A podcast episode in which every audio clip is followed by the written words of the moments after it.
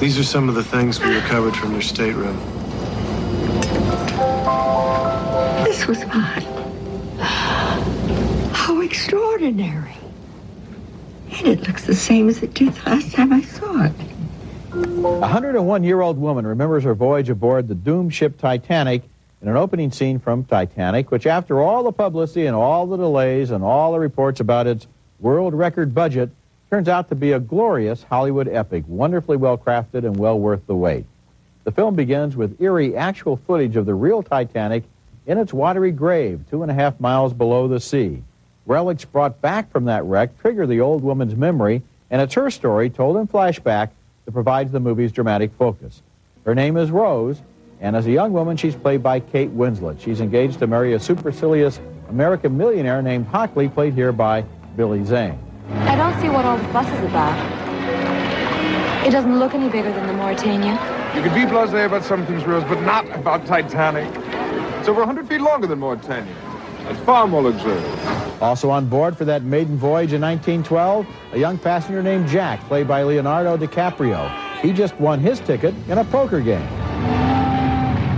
You know somebody? Of course not, that's not the point. Goodbye, I miss you! Goodbye!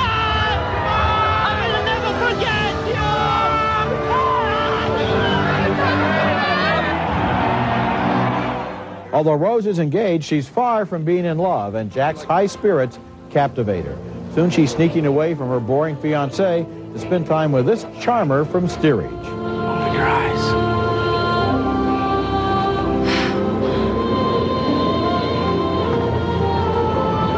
I'm flying.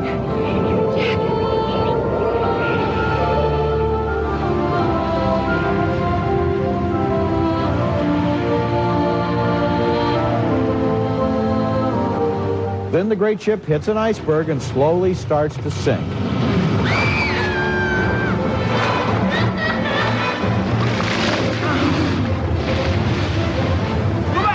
The special effects in the film are remarkably convincing and effective, especially in a virtuoso sequence at the end that shows in detail the stages of the Titanic's final convulsions. I saw a new heaven and a new earth, the first heaven and the first earth had passed away. And there was no more sea.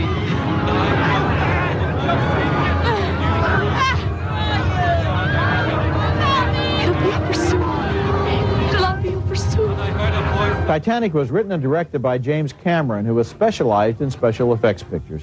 New underwater documentary footage is tied effortlessly into scenes that recreate the original ship in all of her glory. And the dramatic tale is handled intelligently and it's acted well. It's not just melodramatic soap opera. But all of those accomplishments pale before the remarkable final hour of the movie, in which the death throes of the Titanic are recreated in spectacular detail. It could have all just been a lot of screaming and running around and fire and steam, but Cameron prepares us for what's going to happen. There's a little documentary animation that they show to the old woman so we know what to look for, and then he structures his film so that we understand how and why the ship is sinking.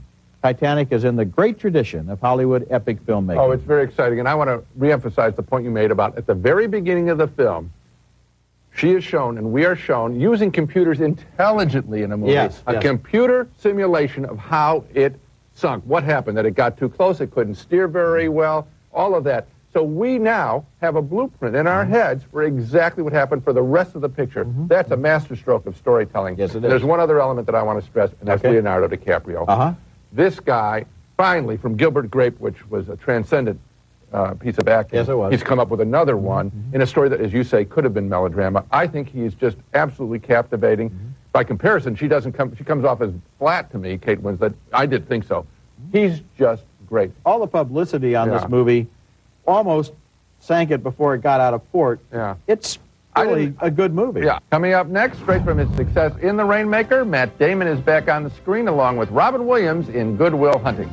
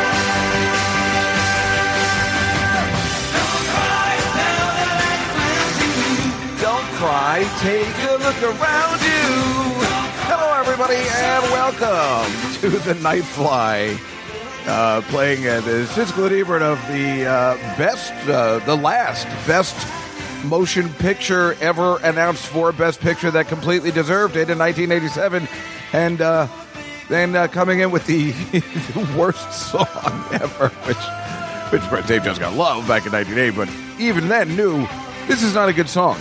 But uh, I'm going to go with it anyway. Going back, oh, in nineteen eighty-three, here's Asia. That's so stupid. And we are going to, well, I think, you know what, I think we're going to just talk about that now. This is a special show for you. My name is Dave Jaskow, and this is The Nightfly. Hello, everybody, and welcome to the show. This song is... Don't cry. Don't cry. Oh, it's, uh, it's, it's not, it's not good. But uh, that's what we were going to talk about today. First of all, I just have to tell you, I mean, I just like, uh, we're, we're going to talk about the Oscars today because the Oscars suck.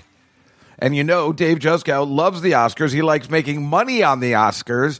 And he just enjoys the entire Oscar process and could pretty much name, well, at least the entire seventies of everything that won Best Picture and probably some of the eighties, and uh, couldn't even for a second, even, I mean, I, I know what won last year, but, you know, we forget from year to year.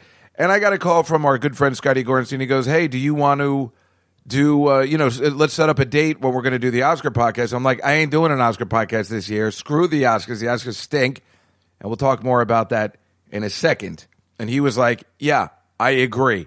And I was glad because I, I thought for a second he was going to go, what are you talking about? Um, but he's on board with just the fact that the Oscars suck. And we're going to talk about that second. But first, there was a song on the radio. I didn't know. Wait, what year am I coming from? I'm sorry. There was this song playing on the radio I heard the other day.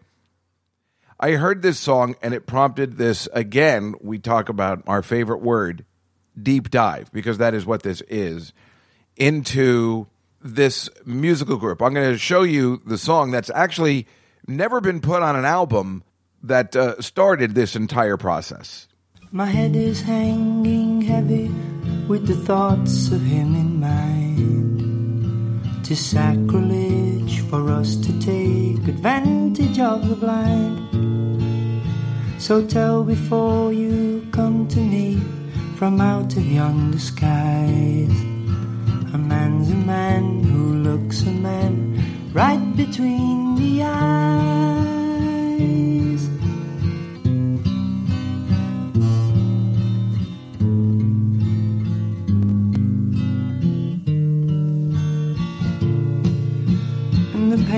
It's not. A, it's not a clean version because there there is no clean version. It's a demo version. It's the only thing that exists from this lovely song by Graham Nash solo called "Right Between the Eyes." I think they performed it in concert before, but it's not something that Dave Jaskow would usually play. He doesn't usually go back to or care for sixties music or whatever this was bought out, but. I had heard the song, and I had heard it many years ago, and I'm like, boy, that's an interesting song. And when I'm always looking for ways to start the podcast on an interesting note, going through the stratosphere of music selections since, uh, nobody's bothered me yet with musical rights and stuff like that. I was looking at this song. It was a little too sad to start it. This is what I, you know, I'll play after my second cat dies. But then it got me into thinking, like, well, you know, why wasn't this on a, a, a Crosby, Stills, and Nash album?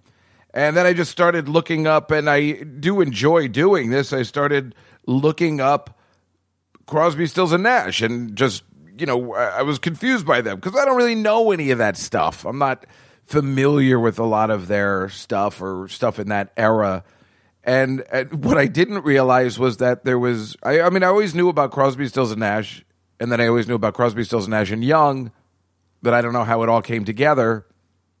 And then I found out that Crosby, Stills, and Nash had one powerful album that we all know lots of songs off of, and then their second album was Crosby, Stills, and Nash and Young. They didn't even have, I thought they had like three albums with Crosby, Stills, and Nash, and then Neil Young joined the group and said, and then they made it better. But that wasn't the case at all. And then, you know, they made, they then they made one separately, and then they made one together again, and I just didn't know how the process worked. It's just, again, wasn't my cup of tea. So then I was just looking up the word supergroups because that's what they call them. And I was just, I'm like, well, that's, you know, what, what exactly is a supergroup, and do they even make them anymore? Eh. I, I don't think they make them anymore. I think nowadays they have, you know, Ariana Grande featuring Little Nas or whatever, you know, stuff like that. And they, maybe that's the thing, but nobody nobody gets together and creates a whole album. You know, they'll do a song together, but that's the way we remember, at least for me. You know, I remember eighties supergroups that were all awful. I don't think there's any standing that, you know, maybe, maybe well, actually there there is one, and I thought that's what we'd kind of go through today. And the the first, what they say, the first supergroup, although they have different reasons, like, but but I, I have a different version of a supergroup. Like, they call Frankie Valli and the Four Seasons a supergroup, but that's stupid because I never heard of the other bands that they were with. Now, again, that's me who never heard of things, but I think you have to, I think to be a supergroup, you have to have success, real success, big success, to combine with somebody else who had the same success, and then you can be called a supergroup. And that's why they call the first true supergroup this band.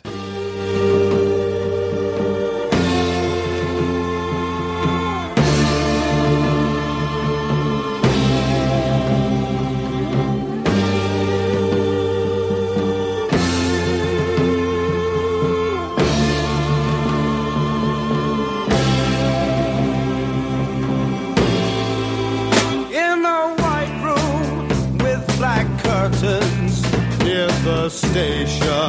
Yeah, it's not Dave Jaskow's favorite band, but I mean, you cannot deny this was huge. The song was huge. The album was huge, and they had lots of hits, and they were from other groups. I think they got, but I think they got together as a band, not to be like, oh, let's just put out an album or two. But they certainly had a lot of songs together and a lot of hits.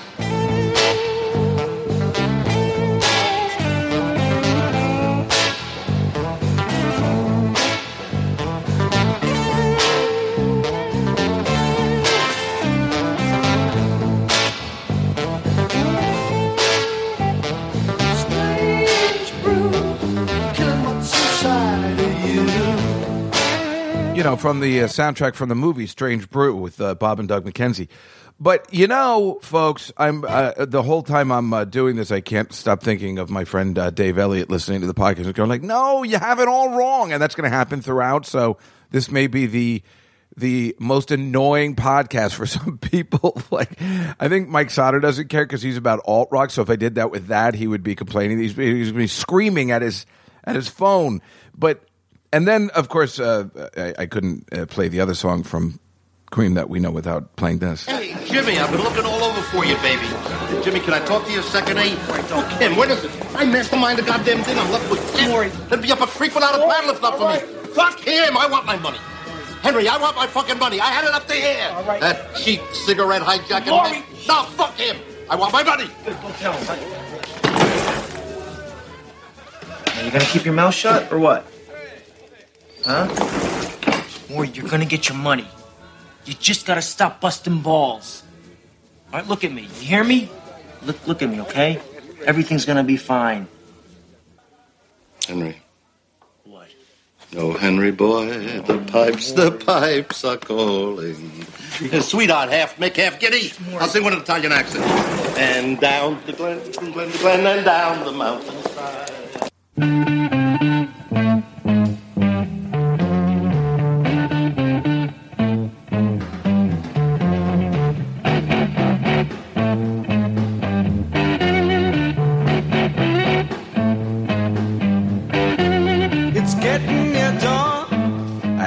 I can't. I, I couldn't play that song without playing the intro to it, which leads to uh, just the big close-up on Robert De Niro's face.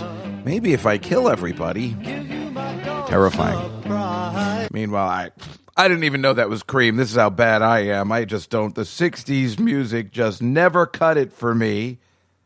What do you want me to tell you? That's the way it is for me, you know. But this group, they're coming from, you know, which, I, of course, I know. I, I might not know their songs, but we know, you know, the, the Yardbirds and all that kind of stuff, and Ginger Baker, Jack, and we know they created this kind of supergroup. This is Eric Clapton. I mean, this guy's an asshole. All he did was go from band to band, creating these supergroups like uh, Blind Faith and and Derek and the Dominoes. I mean, this guy, he just he couldn't stay in one place. What an asshole. But, uh... Again, you know, that um, I'm looking at what they consider, like there's a, a page with what they consider a supergroup, and they, they they have Led Zeppelin on there. Now, how is Led Zeppelin a supergroup? It's, it, you know, I mean, I know these guys came from other bands, but that's not a supergroup. That's a couple of guys who came from other bands to say, we're done with our other bands, and now we're forming this one that's, it's it's too legendary, and they're too much of a band to be called a supergroup, I think. I didn't. I can't believe that was in here. I mean, Jimmy Page came from the Yardbirds. Again, I don't know his stuff. And then, but Robert Plant came from Band of Joy. I again, I know there's people out there going like, "What do you? You don't know the the, the, the music of Band of Joy?"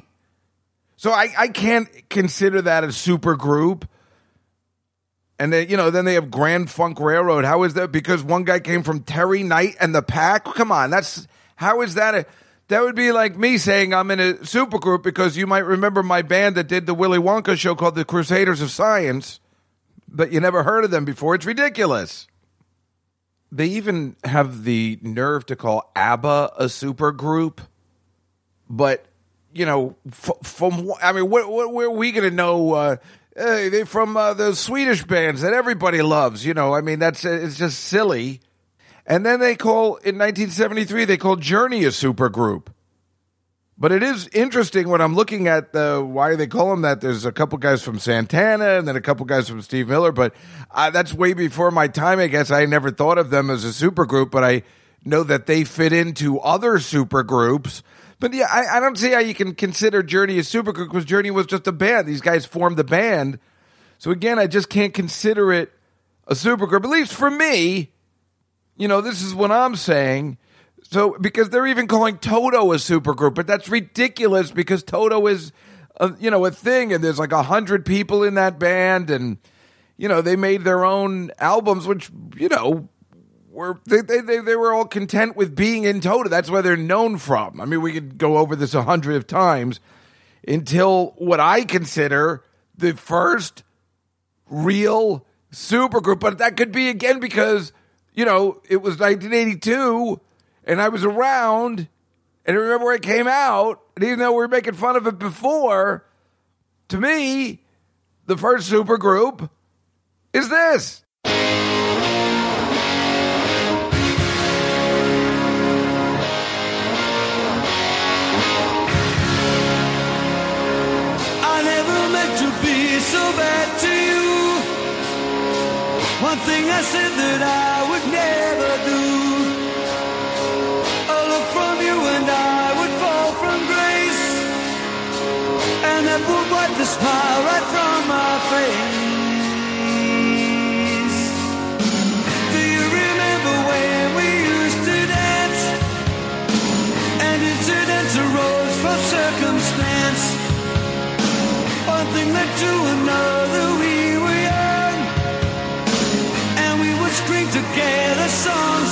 sun. It was the heat of the moment, telling me what my heart meant. The heat of the moment showed in your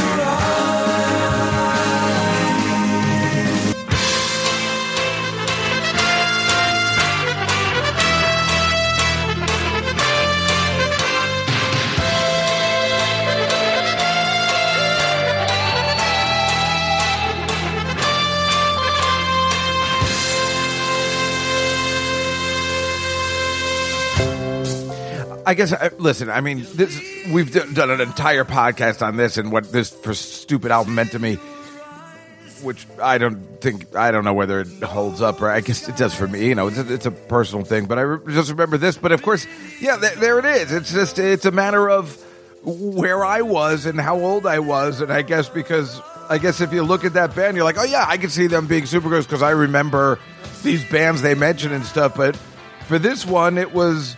these guys from uh, Yes and Emerson Lake and Palmer, two guys from Yes and then Emerson Lake and Palmer, and I guess, you know, I knew those bands, so I guess that's what it just comes down to, but the, but they were really popular. Yes and Emerson Lake and Palmer were really popular, so it made sense to me that this, and this, you know, was an unbelievable album at the time. And then, of course, we played that. Uh, well, I'm not gonna. I'm not gonna replay it for the uh, "Don't Cry" song, which is their second album, which didn't work at all. So really, it's the one album. Then, of course, they had their third album, which was just this was the worst song ever.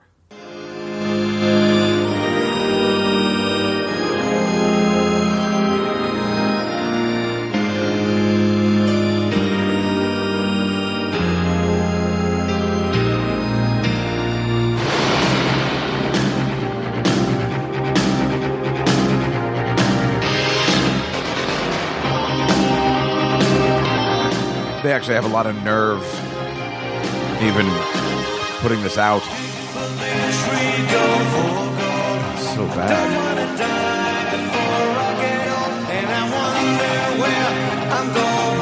Can't really compare this to Cream. No, not really, not really a classic, no. But you can definitely tell what decade it's from.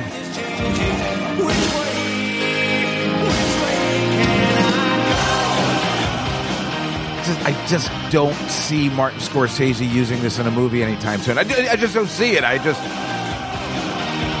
I don't even see Dave Jaskow using this in a movie anytime soon. You know what I could see Dave Jaskow doing with it? Like he did with um, uh, Staying Alive. This, you know, Far From Over. You can see like, no, I, I tell Memo, I'm like, no, no, I'll sing it. And, uh, you know, don't worry, I'll get the rights. Hey, Asia, you mind if we get the rights to Go? One of your ultimate classics. Uh, meanwhile, they're still touring as Asia, so that's a true supergroup. I don't think you're going to see Eric Clapton touring with uh, Derek and the Dominoes anytime soon or anything. You know what I'm saying? But I mean that that's to me that this is the the real true, you know, supergroups that came around. And then in nineteen eighty-four, I totally remember because then I remember Asia being a supergroup. Again, again, this has got to be just my age, what I'm saying, right? The supergroups. But you always remember the total supergroups uh, when they because they went in two different directions with this song.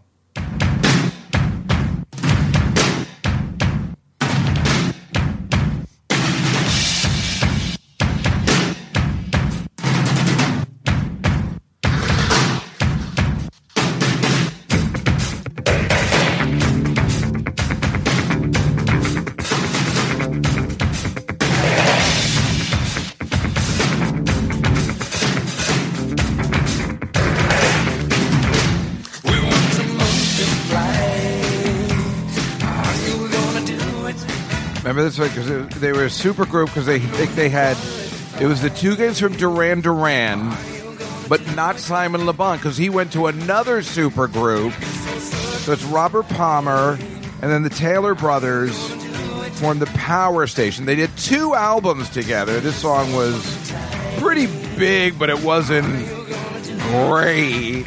But it certainly made some uh, made a little noise in the business. And then remember they did this uh, remake.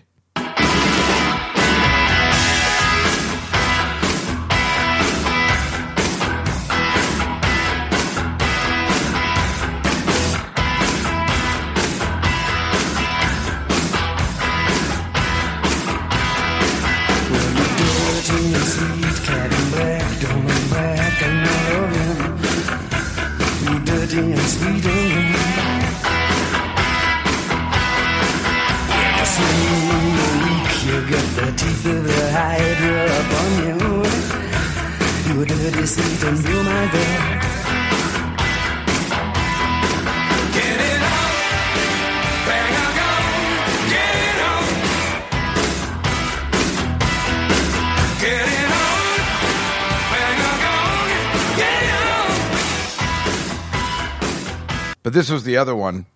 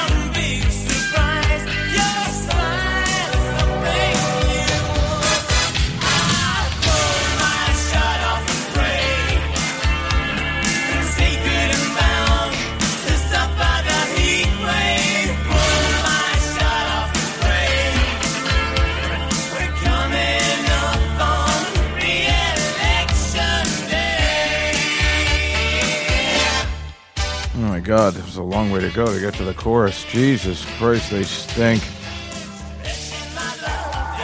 I mean, that's pretty much all there was. There's no reason. To, I, I, I mean, who cares?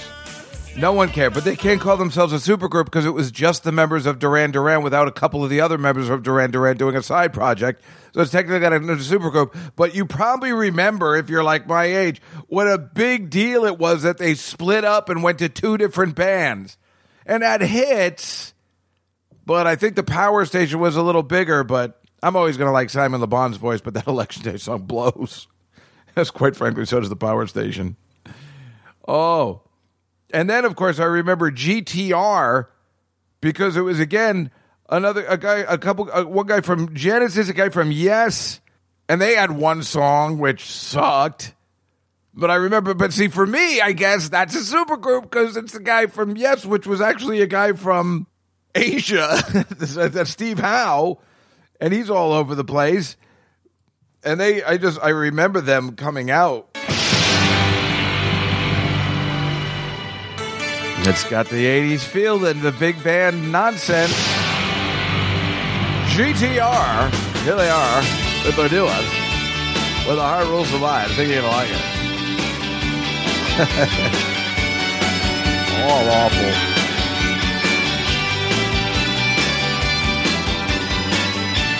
First, when you have a sound like this, this epic feel to it, then it feels like a supergroup, even if you suck.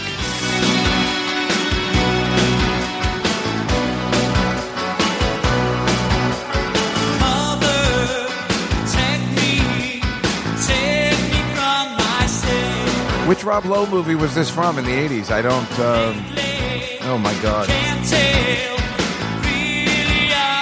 Listen, this is embarrassing me. This is how much this is bad. And, and these people were writing the songs for me. Dave Jaskow. They're like, well, I hope Jaskow will like it. No, he, he likes this kind of stuff. They were thinking that.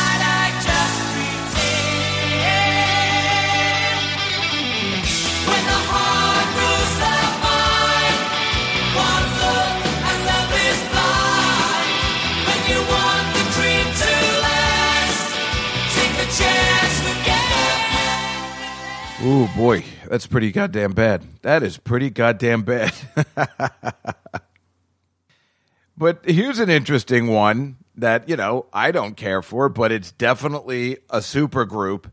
You are talking about Johnny Cash, Waylon Jennings, Willie Nelson, and Chris Christopherson. You put those guys together, you got yourself a supergroup.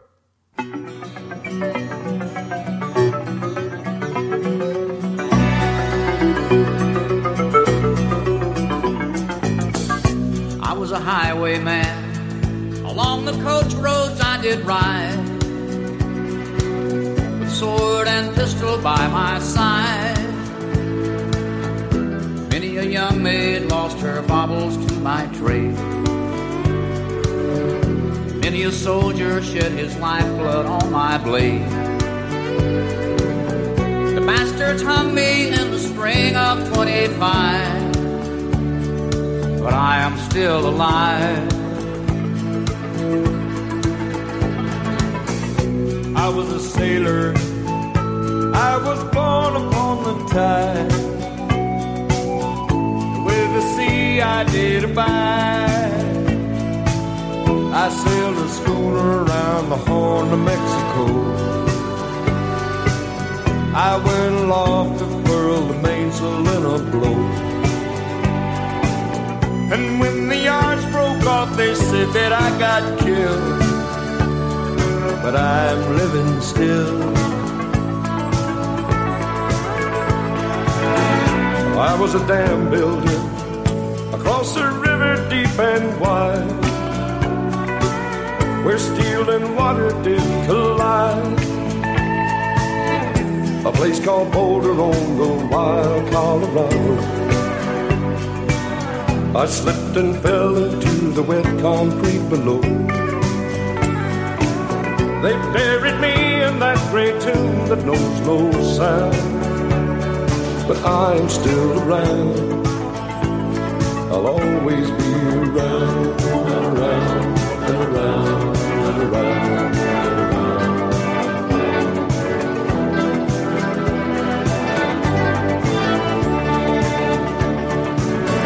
I fly a starship across the universe divide. I was waiting for Johnny Cash to come in. And when I reach the other side, it's not a bad song. I'll find a place to rest my spirit if I can. It's not a bad song at all, and it's definitely a supergroup. I mean, Jesus, you know, like, so that's what I'm saying. Like, I, you know, I don't care for them, but uh, you can't deny they are not a supergroup. And then they have uh, an interesting listing, which you don't think of as supergroup, but I suppose they were, and that would be Mike and the Mechanics, who are still making albums to this day. And you remember them. That's uh, Mike Rutherford from Genesis. And then you have Paul Carrick from Squeege. I mean, that guy was all over the place. So it's really Mike Rutherford's band, so it's not a technical supergroup, I think. But, you know, you added that guy Paul Young, you know, who who died. I didn't even know he was dead. That guy who uh, did the remake of the Hall and Oates, the uh, of a goddamn classic. What what movie is it? It's from one of our favorite uh, John Hughes movies. Oh, right. Um... Train, planes, Trains, and Automobiles. That's right. I couldn't. I was thinking of John Hughes. I was thinking of Kids, but that's right.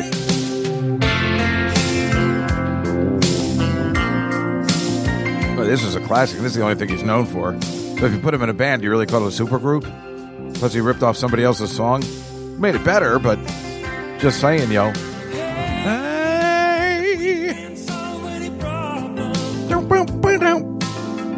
I think about this song a lot because I, I like the way they have that little in the background. Yeah.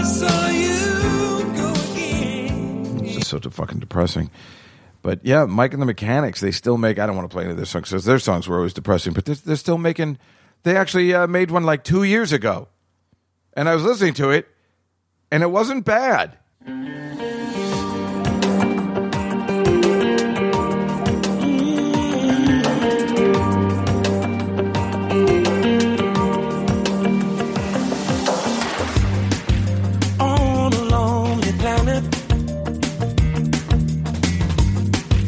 Chaos in this high.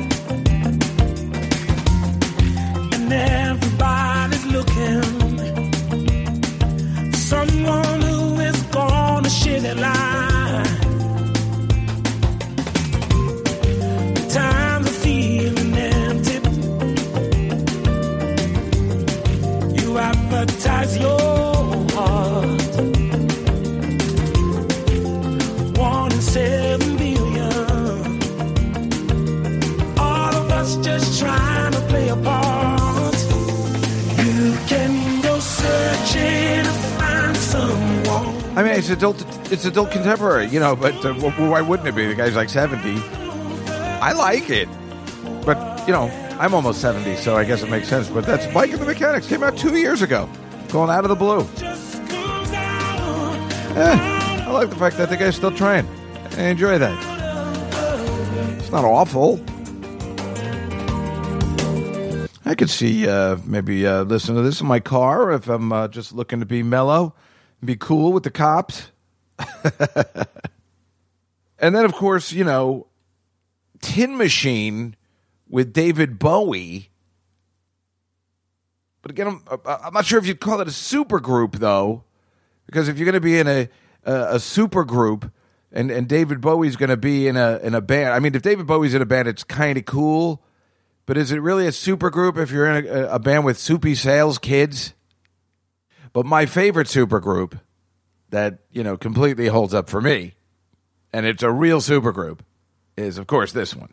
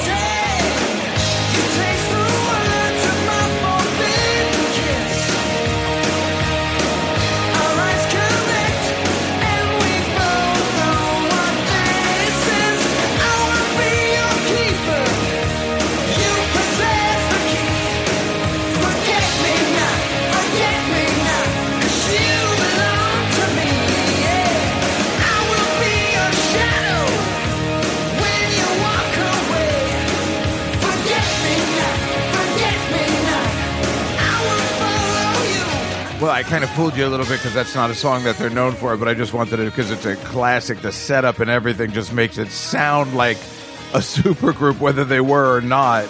But this is the one, of course, that they're known for.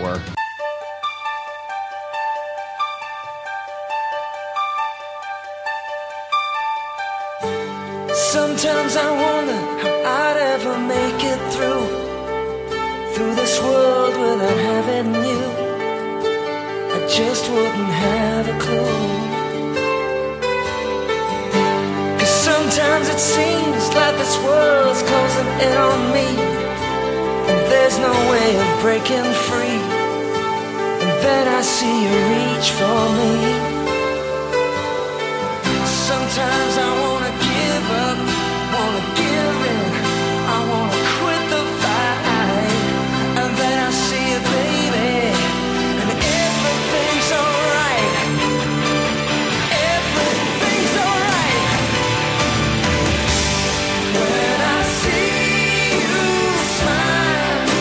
I mean, it's just the epic setup of just screams to me, I guess, in my head. And you hate it, you hate it, but it screams supergroup in every... I just, the, the way it's all like so just massive. It's so funny. I know it doesn't really hold up. And, of course, they had that second album, which I've played on this stupid podcast before because for some reason this is my favorite song and it didn't go anywhere. Nobody liked it except me. I can't reach behind your eyes. You always look away. You hide behind your alibis and change your mind. If there's something I can do, then I'll be there.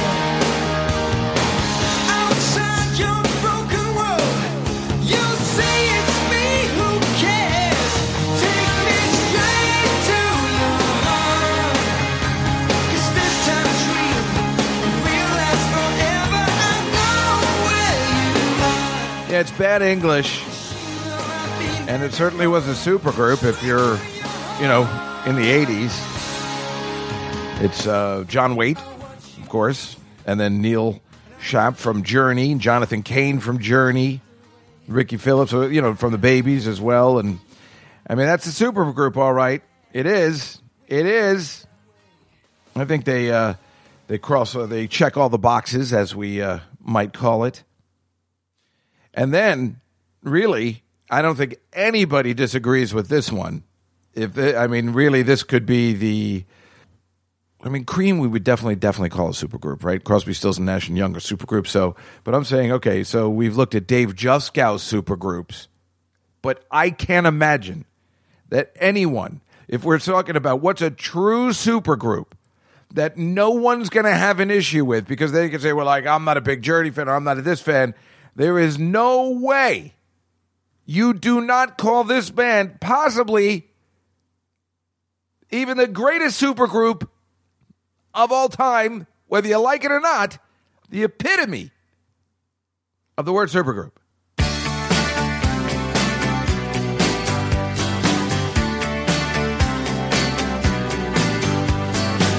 Being beat up and battered around, being sent up and I've been shut down.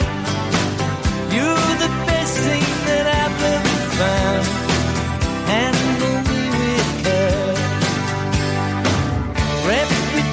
Reputations changeable, situations terrible, but baby you're adorable, and don't even care.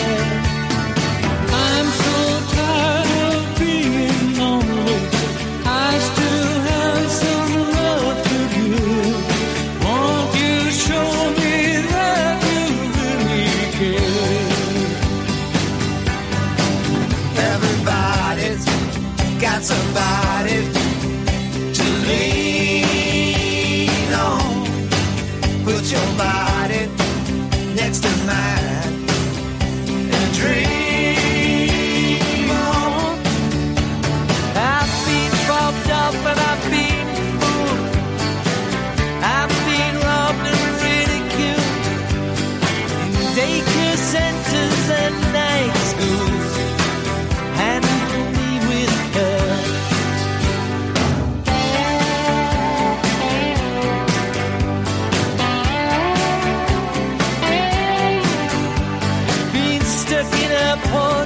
Terrorized, sent to meetings, hypnotized, overexposed, commercialized, handle me with care. I'm so tired of being lonely, I still have some love to give. Won't you show me that you really care?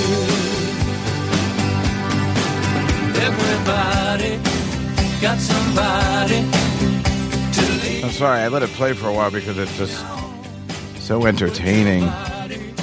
It's unbelievable. How do you not call these guys a supergroup? I mean, they are really the epitome of a complete supergroup. You are talking about just every person, and it is a complete living legend. Bob Dylan, Tom Petty, Jeff Lynne, Roy Orbison, and that guy from the Beatles. Right? I mean, that's the gag. And they made two albums, and they were all really fun. And they all had really good senses of humor, so they didn't take themselves seriously, like Bad English or Asia. They, they even named it Tra- Traveling Wilburys Volume one, and then their second album is Traveling Wilburys Volume three. These guys...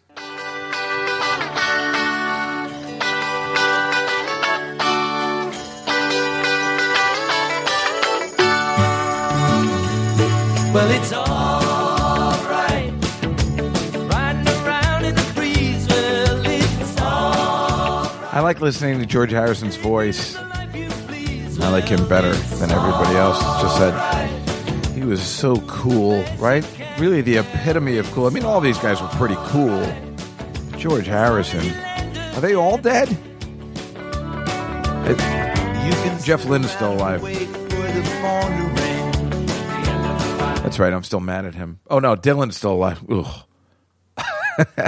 Oh, my man. George Harrison was cool. His voice was so sweet. And, of course, from that, uh, or maybe uh, that came before, but the that amazing Cloud Nine album, which was more like a, I know it sounds ridiculous. Uh, if you're a Beatle, you really don't need a comeback, but it certainly was uh, a way to make people from the eighties realize that George Harrison was pretty goddamn cool because, I, I mean, you kind of win the prize.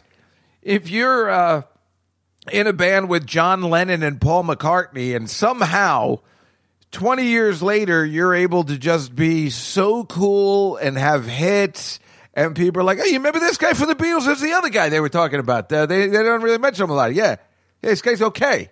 Yeah, I mean, Jesus Christ.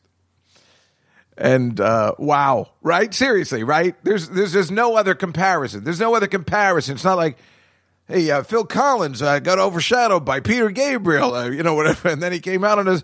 No, no, there's there's no comparison.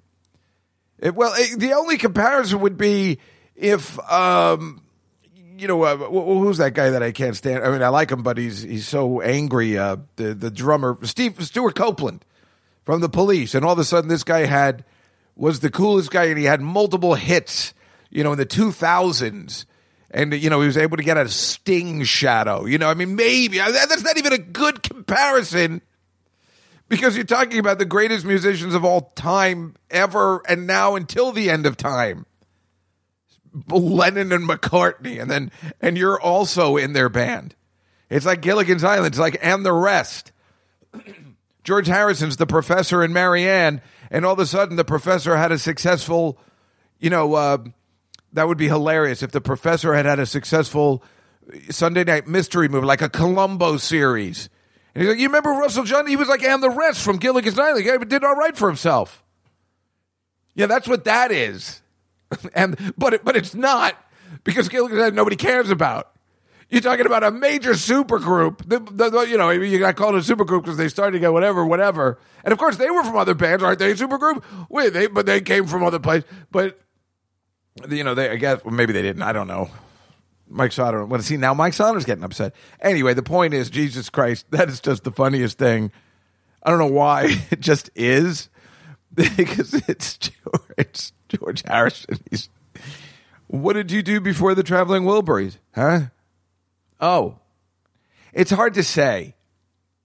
Well, I was in this band in the sixties. I, I know the sixties were a long time ago, but we did we yeah we had a couple of good. We made some coin. We had a couple of hits, and uh, then you know I moved on. Did you write any of the songs? I wrote a couple. I don't know. Have you ever heard of Here Comes the Sun? I mean, I don't, I don't, I don't know. You know, I'm just. Uh, you do any other albums? Uh, we did this concept one called Sergeant Pepper, but you probably wouldn't know it. Um, it's pretty good. They made a movie about it, but it unfortunately starred the Bee Gees and Peter Frampton. So, oh, I saw that. Oh, that's not good at all. Yeah, no, I know. It's it wasn't really my idea, and so you know, until I got to the Wilburys, really, I, you know, really didn't really come into my own. But yeah, I'm working on. I'm working on a you know, kind of leave the this group called the Beatles behind me, and you know, move on and. Another supergroup, of course. In the eighties, they were just coming together. Of course, we all know the the song that got us through Desert Storm. We don't need to talk about it anymore. Yesterday is just a memory. Then we close the door. I just made one mistake. I didn't know what to say. Call me baby. Don't say goodnight. Say you're gonna stay forever. All the way. Can you take me high enough to fly over, fly over yesterday?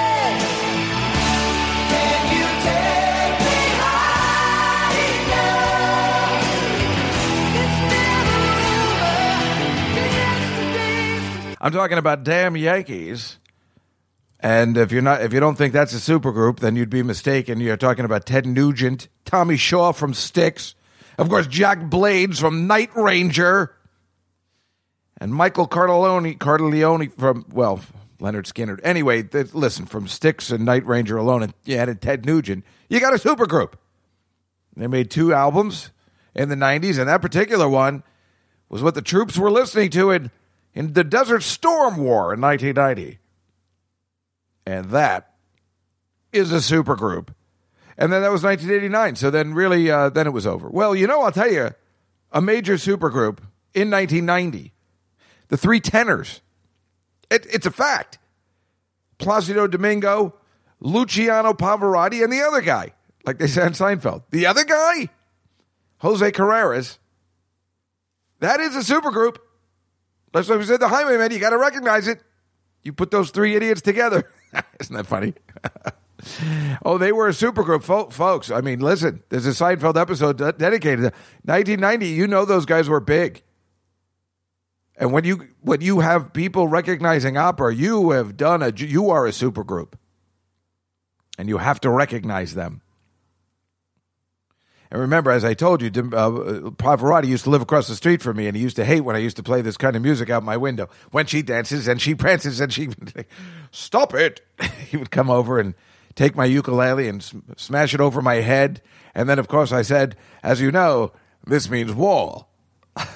But he did live across the street, you know, where the Trumps live. Hey, they're a fun group. Well, listen, I, I just I, I wanted to just say this uh, about the Academy Awards while we uh, have some time left. I'm pissed, for obvious reasons, that they're even doing an Academy Awards this year. Now, I was upset that they're even doing uh, the March Madness, but they missed it last year, so well, what are you going to do? I'm upset that they're doing baseball because... You know, the Mets aren't even playing this because of COVID. I, I don't know. I'm upset about everything. I don't want anything to open up. But the Oscars, they got a mistake. They were able to get through it fine last year as if there was no problems because it was in February. But this year, you just you just got to cancel it. You got to cancel it. They're doing all these awards shows because it's it's like an automatic. Don't they get, and, and they're all sucked. The ratings are down because no one cares. There's no good movies. There's no good movies. We've already said this is this is the listing. Of the hits, I have not heard of any. The Father, Judas and the Black Messiah, Mank, Minari, Noma, Noma, Nomadland, Promising Young Woman, Sound of Metal, Trial of Chicago seven. Who, what, who, what the fuck is going on? Why are you having the Oscars? The Oscars stink. And I'm talking about that even though as much as I complain about the Oscars, last year, not only did I see one, two, three, four, five, six, seven... Of the ten, I saw seven of the ten. I was interested in seeing seven of the ten. I was excited to see seven of the ten. And that's how bad this is, because even though I get angry about the Oscars, and of course Parasite won last year, was which is a terrific move and win, because that movie was great. We are talking about Parasite, nineteen seventeen, which was great. I didn't see Ford versus Ferrari. The Irishman, remember that? That was only last year, which was great and fun. Jojo Rabbit, which was really good. Joker, we all know how much money that made. I did not see Little Women. The Marriage Story, which I hated, but I saw it. And Once a Time in Ho- Once Upon a Time in Hollywood. And so, again, let's just do it. I mean, th- th- why you have it? I've, I've never heard of any of these movies. So, you know, and what? So, so here's the directors for this year, okay? Lee Isaac Chung, Emerald Fennelly, Thomas Vinterberg, Chloe Zhao. I who the fuck are these people? The only one I know is David Fincher. And last year, this is who you had. Now, we know Bong Joon-ho won for Parasite, and he deserved it, and he was amazing. And he's done some really interesting stuff, like... Uh, What's that one that's on T B S or T N T the, about the train? But we're th- listen to the other guys. Sam Mendes, Todd Phillips, Martin Scorsese, Quentin Tarantino. all ones we know and we've heard of. I mean, what the? F- why even have the Oscars? Isn't that lovely? Oh, you get these other people. They didn't release any movies. They didn't make any movies. It just pisses me off. I don't know why. Who cares?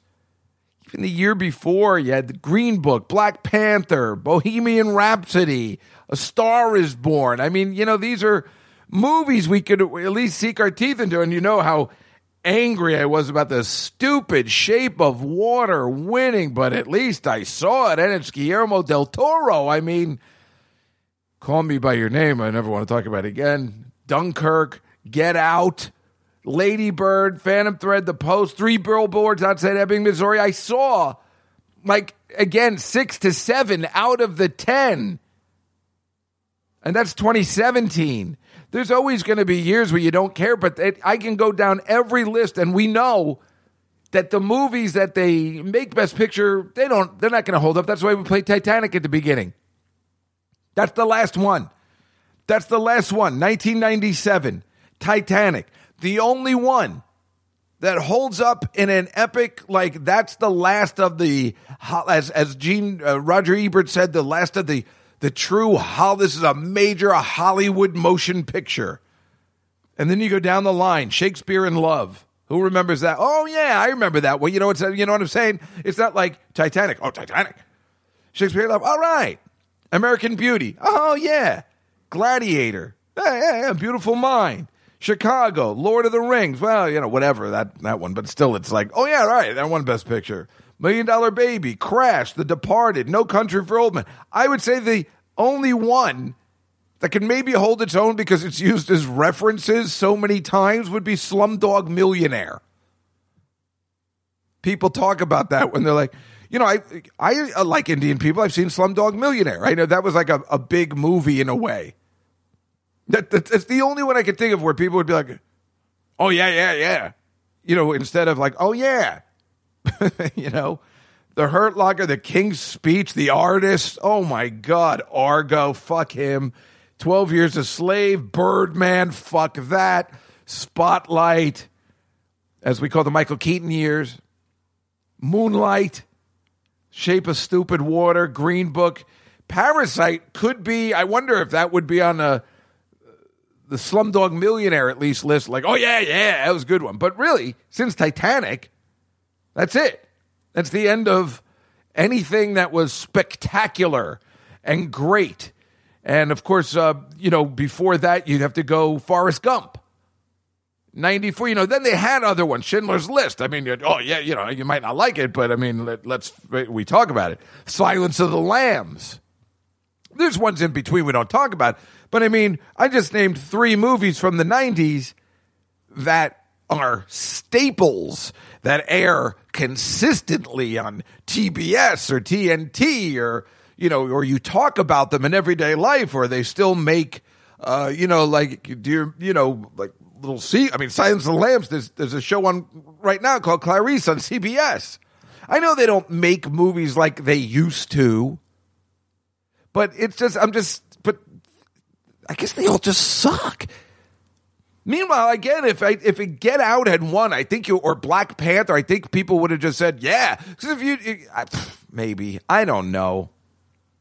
It's just, I'm just so angry. There's like, not, now it's going to be another year where it's just a bunch of crap. And the eighties technically were a bad year, a bad decade. You know, where we were talking about the Grammys, where we know every album and it's a staple. The eighties, just awful. And that's my favorite decade. Ordinary People, Chariots of Fire, Gandhi, Terms of Endearment, Amadeus. I'm not saying Amadeus isn't one of my favorite movies, but do we remember? Is it like The Godfather? You know what I'm saying? Out of Africa, Platoon, maybe. Last Emperor, Rain Man. I mean, it's great, but do we talk about it all the time? Driving Miss Daisy, that's the whole eighties for you. Meanwhile, you go back to the seventies, I mean, you got classics. Kramer versus Kramer, The Deer Hunter, Annie Hall, Rock. I'm going in order. Rocky, One Flew Over the Cuckoo's Nest, Godfather Part Two, The Sting, The Godfather, French Connection, Patton. I mean, some of them aren't, you know, like, oh, yeah, for, you know, there are those forgot. And then there's just like, holy shit, right. And really, you just go from, uh, Gone with the Wind to Titanic, and that ends. That ends everything. They should just stop making movies at that point. No, yeah, you know, of course, we there's a bunch of movies we like, but I'm just, I'm just. That's why I told Scotty. I mean, where's, you know, gay Scotty Gorenstein is not gonna. He's even like, yeah, fuck this year, you know, like because I, I thought for sure he'd be like, what are you talking about? Promising Young Woman is unbelievable. And maybe it is. Everybody's been telling me, Minari, I gotta see. I, I don't know. They tell me, I gotta see that. You know, it was on Jeff uh, Ross's uh, little stereo thing. And he's like, well, that's really good. It's really good. Everybody said it's really good. So maybe it is. But I mean, have you have you heard anyone talking about these movies? Where it was like last year, like, did you see Parasite? Oh my God, it's amazing. Did you see Parasite? And I know everybody's just home and they're all like, I mean, but it's still there'd be like, it, It, it's like, uh, what, what's the perfect example? That something came out on H B O Max. It's not Wonder Woman. Um, I don't know. Like, but remember when The Irishman came out on Netflix and everybody, everybody was talking about it. Did you see it? Did you see it? Did you see it? There's not one of these movies that anyone cares about. Now, maybe the issue is we haven't been together. So maybe we haven't seen anything and talked about it. But it, I don't know. I talk about that kind of stuff on the phone all the time. I would call somebody up. I saw Jojo Rabbit right here in my apartment by myself, and then I talked to people like, oh, have you seen Jojo Rabbit yet? Remember, you know how it is. The Oscars, it's fun. We love talking about it. We like gambling on it. We like, everybody likes it. It's fun. The Oscars, what they, even, I'm talking about last year. It's a good time. It's exciting. It's the movie business. It's the way it was. And what did they do? And I mention this all the time. In the forties, they didn't have any Oscars because it was World War Two. So why can't you just have an asterisk over twenty twenty-one and just say, which were your twenty twenty movies, and just say COVID nineteen or pandemic? Why? I mean, I know why you're doing it. It's all money. It's all sponsors, but I ain't going to watch it. I couldn't care less. I'll tell you one good thing. The Screen Actors Awards are on. Uh, they're going to be, but they're only an hour. Now that's brilliant. There you go. Now, again, who cares? They've sent me all these movies. I couldn't think about watching any one of them. I, I mean, I and, and again, I haven't heard anybody say, oh, you got to see Mank. You got to see Mank. No one has called me and said, oh, my God, did you see that? They're all available online. It's not like you got to go to the movie theater to see it. Every single one is available online. And I don't care, and apparently neither does anybody else. So the only good that can come out of this Oscar ceremony is if, uh, and I don't even know whether he's nominated, but if Sacha Baron Cohen could win something because, well, he's the best. That's like, uh, you know. You know how angry I was about Sylvester Stallone not winning for Creed. I'm still very angry. Oh, my God. I mean, you give out such crap to people that suck. You can't just give this guy an... I'm not going to go into it again. I, I think I got like four podcasts in a row where I'm so angry that Sylvester Stallone didn't get his due. What's the matter with me? But you can't say, I'm, a, I, I'm an American, goddammit. And this guy created so many good movies and so many good characters. You can't just throw him a Best Supporting Oscar for a character. Look, I'm doing it again. I got to relax. I got to relax. And you know how excited I get. I really need Parasite to win. I need Parasite to win. Parasite is so goddamn good. You know, it's like with my Broadway shit. I'm like, you know, I'm, there's just no other word to put it, how gay it is, but I'm just like, if Christine Ebersole doesn't win for Grey Gardens, I'm going to kill myself. Or Ben Platt, as we know. You know how I get too excited. As weird and gay as it just may be, there's just no other way to put it. Um, I just get so excited. So that's what just, and, and this year, I mean, even when there's bad years, and I'm like, ah, what is this? What is this? In fact... If from now on, I'm just going to be like, I'm going to be like, well, no, I, I'm always excited. I mean, I just get excited when the wrong thing wins, you know? If Get Out doesn't win and they just give it to the stupid, stupid Shape of Water, which no one will ever watch again, when there's a movie like Get Out, which is out there, which again If you make it win Best Picture, it solves all your problems with diversity in one fell swoop. It's a really good movie. It's diverse. It's interesting. It's got a message, and it's entertaining as hell. And all of a sudden, you got a movie with a, a first-time director that's just badass cool. No, they give it to The Shape of Water, the exact opposite. And all they do is complain about diversity, diversity, diversity. And then we, you get The Shape of fucking Water. Jesus goddamn Christ. The movie sucked so much. There are people that uh, say, Dave, you have no idea what you're talking about, but I disagree.